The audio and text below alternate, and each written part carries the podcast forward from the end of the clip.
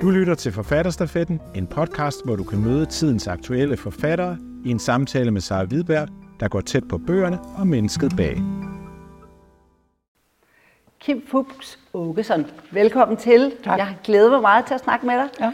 Du har jo et øh, kæmpestort forfatterskab, både all over har du været. Ja. Så jeg tænker, i dag der prøver vi at fokusere på, på voksenromanerne, for at gøre det lidt lettere for os selv. Ja. Fordi ellers så ved jeg ikke, hvor vi når hen.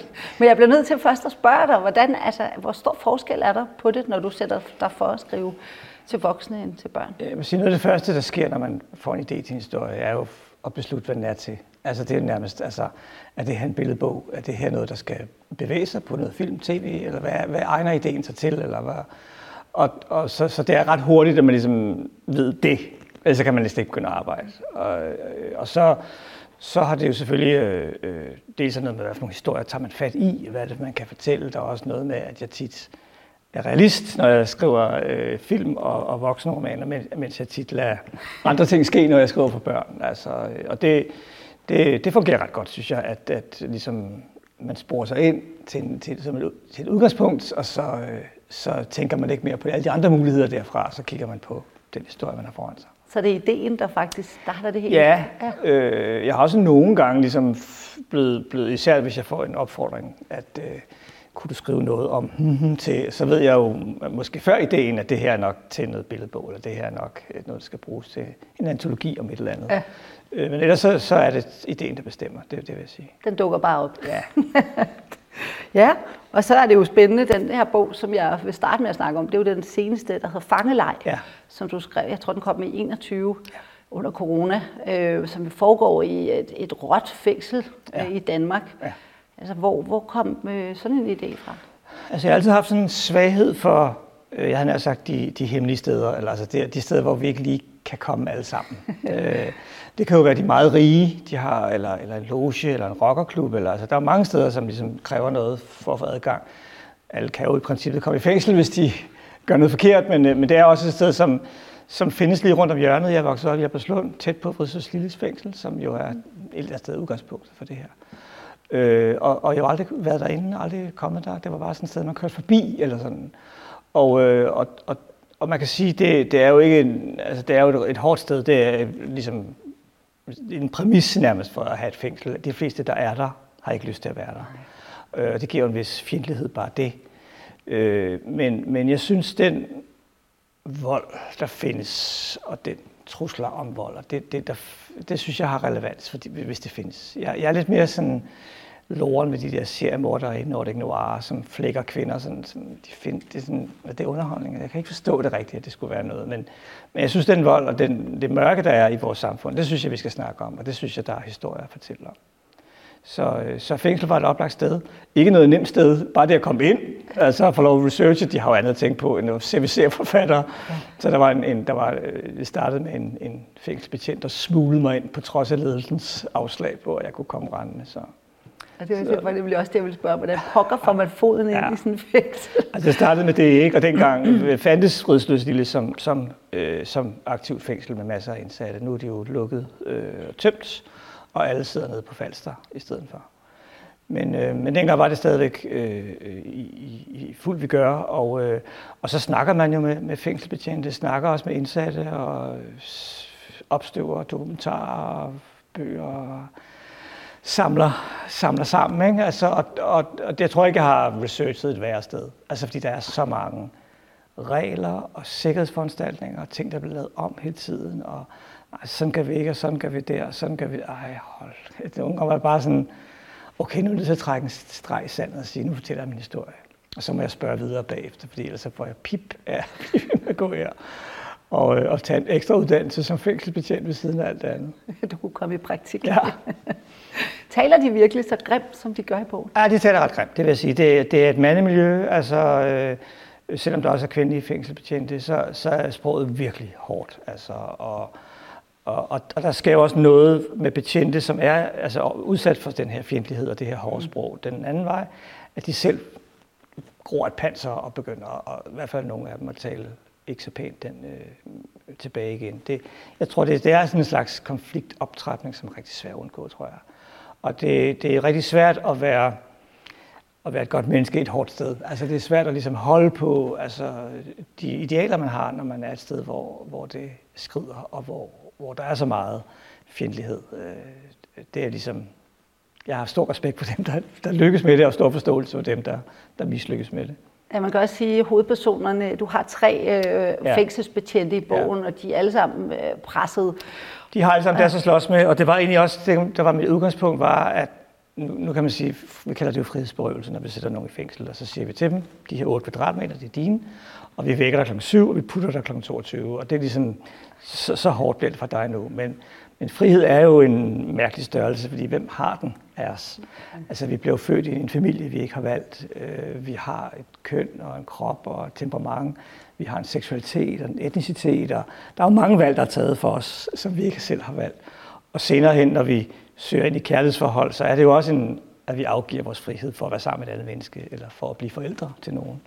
Mm. Så det var egentlig at kigge på, de er jo i princippet frie, de kan tage hjem hver dag, men de er jo så ikke frie. Den ene har en etnicitet, han ikke kan løbe fra, den anden har en seksualitet, han ikke kan løbe fra, og der er en, en mor, der bliver til at steppe op, fordi hun er en mor til nogen. Øh, så, så det var sådan en frihedsundersøgelse, eller hvad ja. man skal sige. Ikke? Og de er ikke særlig meget mere frie, dem der Nej, sidder der, der er i hvert fald virkelig noget at, at hænge på. Og de er heller ikke super meget bedre moral i virkeligheden. Nej, den skrider jo nemt for os alle sammen, når vi skal leve livet og, og må, give, må give køb på nogle af de idealer, vi har. Ja. Skulle vi prøve at høre et stykke? Fordi øh, ja. det er jo sådan et minisamfund, man kommer ja. ind i, og jeg tænker, ja. for os, at dem, der ser med, de kan fornemme stemningen ja. i bogen. Ja. Så hvis du vil læse et lille bid. Ja, da. En af araberne har altid irriteret Henrik, Najib. Han hører selvfølgelig til Hulkens hof, brok, besværlig, hånlig. Han får medicin både morgen og eftermiddag for ADHD, og nu ringer han fra cellen for fjerde gang den nat. Henrik lader ham hænge, men ender med at gå ned og lukke op igen. Hvad så, Najib? Fucking ondt i maven, jeg siger dig. Han ligger i sengen sammenkrøbet. Ærligt, jeg ved ikke, hvad det er. Hysteri, foreslår Henrik. Najib laver en pipende lyd. To panodiler. Jeg sværger det værre, jeg sværger. To panodiler er på vej, siger Henrik bare, låser og går tilbage til buret, brokker sig til John, tilbage igen, låser op, lægger to panodiler og siger, de ligger her. En læge jamrer Najib. Hør på mig, mand. Jeg har hørt på dig hele natten, siger Henrik og låser ham ind igen. Ignorerer, at Najib råber et eller andet på arabisk.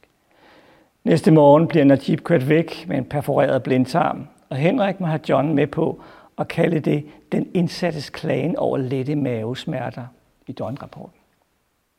Au. Det er et meget rå bog. Ja. Øh, og, og nu er der jo så, opstår der jo så faktisk noget kærlighed derinde, og det synes jeg også er en del af det, at i det her øh, er der stadigvæk nogle gange på forunderlig vis, at menneskets øh, pæne sider dukker op alligevel, eller vores bløde sider, øh, at, at der er noget, noget overlevelse, noget, en længsel efter kærlighed, som, som hvis den får et sted at gå hen, jamen, så søger den derhen, og så sker det så alligevel, eller uanset hvor, hvor svært og umuligt det er. Øh, Henrik får et forhold til en anden indsats. Ja. ja, fordi han er jo ellers en tough guy, her med Henrik, ja. og, og også han, han udfordrer sig selv med at komme op på sådan en rockerafdeling, eller ja. de rigtig toffe steder. Ja det var så lige lovligt hårdt for ham, og, øh, og de lurer, at, øh, at han, er, han er ny deroppe, og, og har måske en usikkerhed, som de begynder at spille på og, og, og køre på, og så han må, han må dukke sig og gå ned igen. Og der ser man virkelig ja. hierarkiet også i spil. Ja, det er jo sindssygt hierarkisk, både blandt de indsatte og blandt betjentene, og, ja. og hele tiden en magtkamp om, øh, hvem der sætter fod ned, og hvem der viger. Og, og, ja, der, der, det, er der, der, det, det, det er en vild verden, og, og en vild kompliceret verden også. Øh. Ja, det er i hvert fald spændende at komme ind i, fordi det er heller ikke et sted, jeg har prøvet at være før. Nej, vi, vi er med rene straffetester. Vi, med. jeg, har ikke, jeg har ikke været der. øhm, de fleste af karaktererne har også øh, børn i historien, ja. og, øh, og de har, ingen af de børn vokser jo egentlig op i sådan særligt traditionelle rammer. Er, er skilsmissebarnet øh, et emne, du, du godt kan lide? Ja, det tror jeg altså dukker op. Altså dels er jeg det jo selv, jeg har også selv været papfar i begge mine mhm. ægteskaber, både det jeg har nu og det mit forrige. Øh, min store datter har jo haft en, en, en, en familie, der kom til efter hendes mor med en ny mand. Altså, så så det, det, det fylder meget det der. Øh, fordi det er en, en kultur, vi måske ikke har været helt forberedt på, hvad vi stiller op med, eller sådan alt det der, øh, jeg hørte to børn snakke om deres pap, farmor og farfar. Altså sådan, det er jo klart, altså det der, vi, vi bliver jo virkelig tit skilt, og, og det der med at samle sig igen og prøve at, at have et forhold til sine børn, selvom man er, har en ny familie, og, altså der er virkelig mange ting i det, som jeg synes er udfordrende og svære, og, og men jo også, det sker jo også, at det kan være en berigelse, at man får en, jeg havde, fik jo selv en, en parfar, som jeg var super glad for, altså, så det er jo ikke, bare altid den onde stemmor. Nogle gange er det også den gode stemmor, der kommer ind i billedet. Men det er klart, det, det fylder meget i, i vores kultur, at, at mange går fra hinanden ja. før eller senere. Det er også en, en kamp i bogen for, for ham, Henrik, ja. som jo faktisk har kone og børn, ja. og, og det slider i ham, det der valg, ikke? Jo. Det er et meget øh, sympatisk træk faktisk, at han ikke ja. bare smutter. Nej, han har, han har noget godt i sig også. Ja, der er også, øh, jeg vil sige, når jeg sådan kigger over dine bøger, sådan en socialrealistisk kant Ja. Altså det, det er også vigtigt for dig. Også i Vitello-bøgerne er det jo også øh, ja. en ret øh, socialrealistisk ramme, han, han ja. bor i. Altså jeg tror, um, nu er noget af det nok, fordi jeg færdig så tit med, med, med, i noget med fantasi, og der er engle, og der er whatnot. Altså, så nogle gange det der med ligesom, og det var egentlig nok noget, jeg lærte på filmskolen, da jeg i midt i 90'erne, så tog jeg manuskriptuddannelsen på, på filmskolen. Og, og der blev vi jo sendt ud i virkeligheden hele tiden. Fordi det er det billigste. Altså tag København, det er lige ud for døren, og, og, og lav noget, der findes, fordi at, at det, det, det, det bliver ikke billigere. og så opdagede jeg jo, hvad, alle de historier, vi genererer i et samfund som det danske, selvom det er meget ordnet, og vi er velhavende, og der er ikke så stor forskel på rig og fattig, så er der stadigvæk rigtig mange historier. Altså, øh, og udfordringer, som vi skal stille op til. Altså det, og pludselig opdagede jeg sådan, hey, der er meget, man kan, man, man kan fortælle herude, uden at, uden at bringe øh, flyvende øh, dyr og, og feer ind i billedet. øh, så, så det har været en, det, en ting faktisk derfra, der begyndte at, have, have et øje på det der, at, at øh, hvad for nogle historier opstår der i et samfund som vores. Ja. Øh, og det, det holder ikke op. Altså det, det kan jeg mærke, det, det bliver ved med at, at give det der, ja. den, den slags, øh, den slags øh, historie, som vi og dramaer, som vi laver, os men, danskere. Men det er også ret tydeligt, at du er meget nysgerrig. Altså det her med, med andre miljøer, eller ja. gå ind i steder, det ja. er også en drivkraft for dig. Ja, og, og det er jo meget det der, altså fordi det, det, vi bliver også sendt ud på research på filmskolen, fordi det, det er dumt at skrive noget, som alle sidder i sengen og tænker, det passer jo ikke. Mm. Så, og der opdagede jeg jo det der begreb folk. Altså det findes simpelthen ikke. Altså vi, de, vi er alle sammen særlige, specielle. Vi har alle sammen vores blik på verden. Og det kan godt være, at du bare skriver taxichauffør, men hvad for en taxichauffør? Hvad, altså, og det synes jeg var, det gav bare sådan en, der var en rigdom i det, synes jeg, at, at, øh, at begynde at, at, at gå ud og, og se, hvordan Danmark ser ud de steder, man ikke kommer. Fordi jeg lever også i en ghetto, ligesom så mange andre gør. Jeg omgiver mig jo med nogen, der er som mig. Og, og det er nemt for os at tale sammen, og vi er enige om verden, og, og vi skal ikke forklare os selv hele tiden, fordi der er en vis sådan, forståelse, når man er sammen med nogen som sig selv. Men, men det betyder jo også, at jeg ikke ved så meget uden for den boble der, og det, det har givet mig rigtig meget øh, inspiration og glæde, og ødelægger også nogle ting nogle gange, når man går ud og researcher, og man har en super god idé, og så siger de, nej, sådan er det overhovedet ikke. Okay. Så må man jo gå over i fantasiens verden i stedet for. Man kan også godt mærke, synes jeg, i, i hvert fald i de to bøger her, at der er noget filmisk i din, i din skrivestil. Ja, ja. At du, øh, du, du rutter ikke med følelsesudbrud Nej. eller lange øh, beskrivelser. Nej. Men det er meget sådan, mange gode dialoger. Ja. Men det er helt sikkert fra, fra at skrive øh, filmmanuskripter. Fordi jeg opdagede, de er jo ikke... Øh, der bliver ikke givet point for poesi eller metaforer i et filmmanuskript. Det er meget nøgtern tekst. Nogle siger noget, nogle gør noget. Og jeg opdagede, at det fungerede godt for mig at læse dem. Også, det er jo ikke meningen, at man læser et filmmanuskript, medmindre man skal lave den. Eller sådan. Men jeg læste dem. Jeg kunne bare mærke nogle gange, så tænkte jeg, at jeg laver selv en masse billeder. Selvom det er meget nøgternt beskrevet og kort, så laver jeg dem jo selv, de her billeder. Og jeg blev nogle gange rørt over noget, som andre havde skrevet, hvor, som var virkelig, virkelig cool og, og skrabet. Så bare, det er jo Hemingway det her, altså det, er jo, det, er jo, det kan virkelig noget, den måde at skrive på.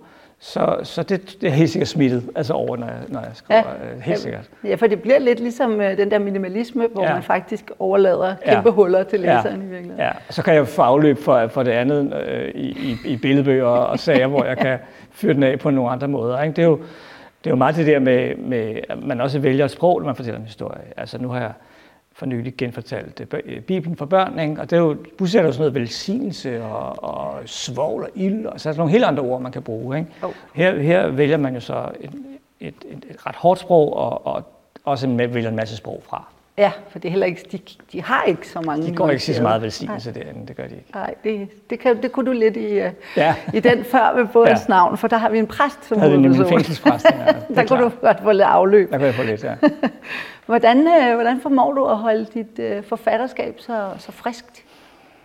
Altså jeg tror noget af det, altså noget af det er selvfølgelig bare arbejdsglæde. Altså, det altså jeg kan godt lide det. Jeg kan godt lide at skrive, og jeg gør det hver dag stort set. Altså medmindre det er fyldt op med møder, men jeg, hvis jeg kan komme til det, så gør jeg det hver dag. Øh, så sker der også det, at man tit får opfordringer, altså øh, udefra.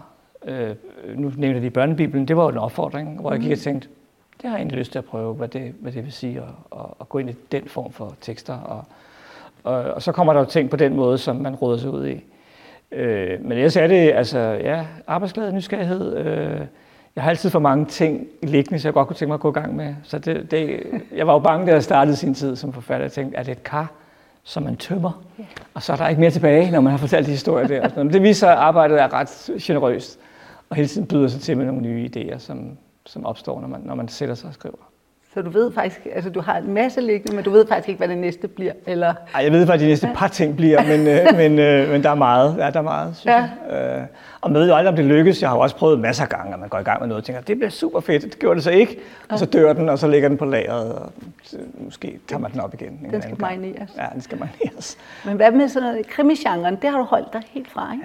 Ja, jeg, jeg har prøvet at læse nogle gange, og jeg får meget hurtigt sådan her, who done it, who cares? Øh, og det, det er jo ikke så godt, hvis man skal skrive en krimi, fordi det er jo ligesom det, det går ud på. Så, så ej, jeg, jeg, der, der, jeg tænder ikke rigtig op derovre. Så det skal vi ikke Men forvente. det er der masser af andre, der gør, så der er ikke nogen, der er ikke nogen forsyningsvanskeligheder inden for den genre, tror jeg. Og jeg vil i hvert fald vente med spænding og se, hvad der kommer. Tak skal du have. Tak. Du har lyttet til Forfatterstafetten, en podcast produceret af Forfatterweb. Find flere samtaler der, hvor du henter dine podcast.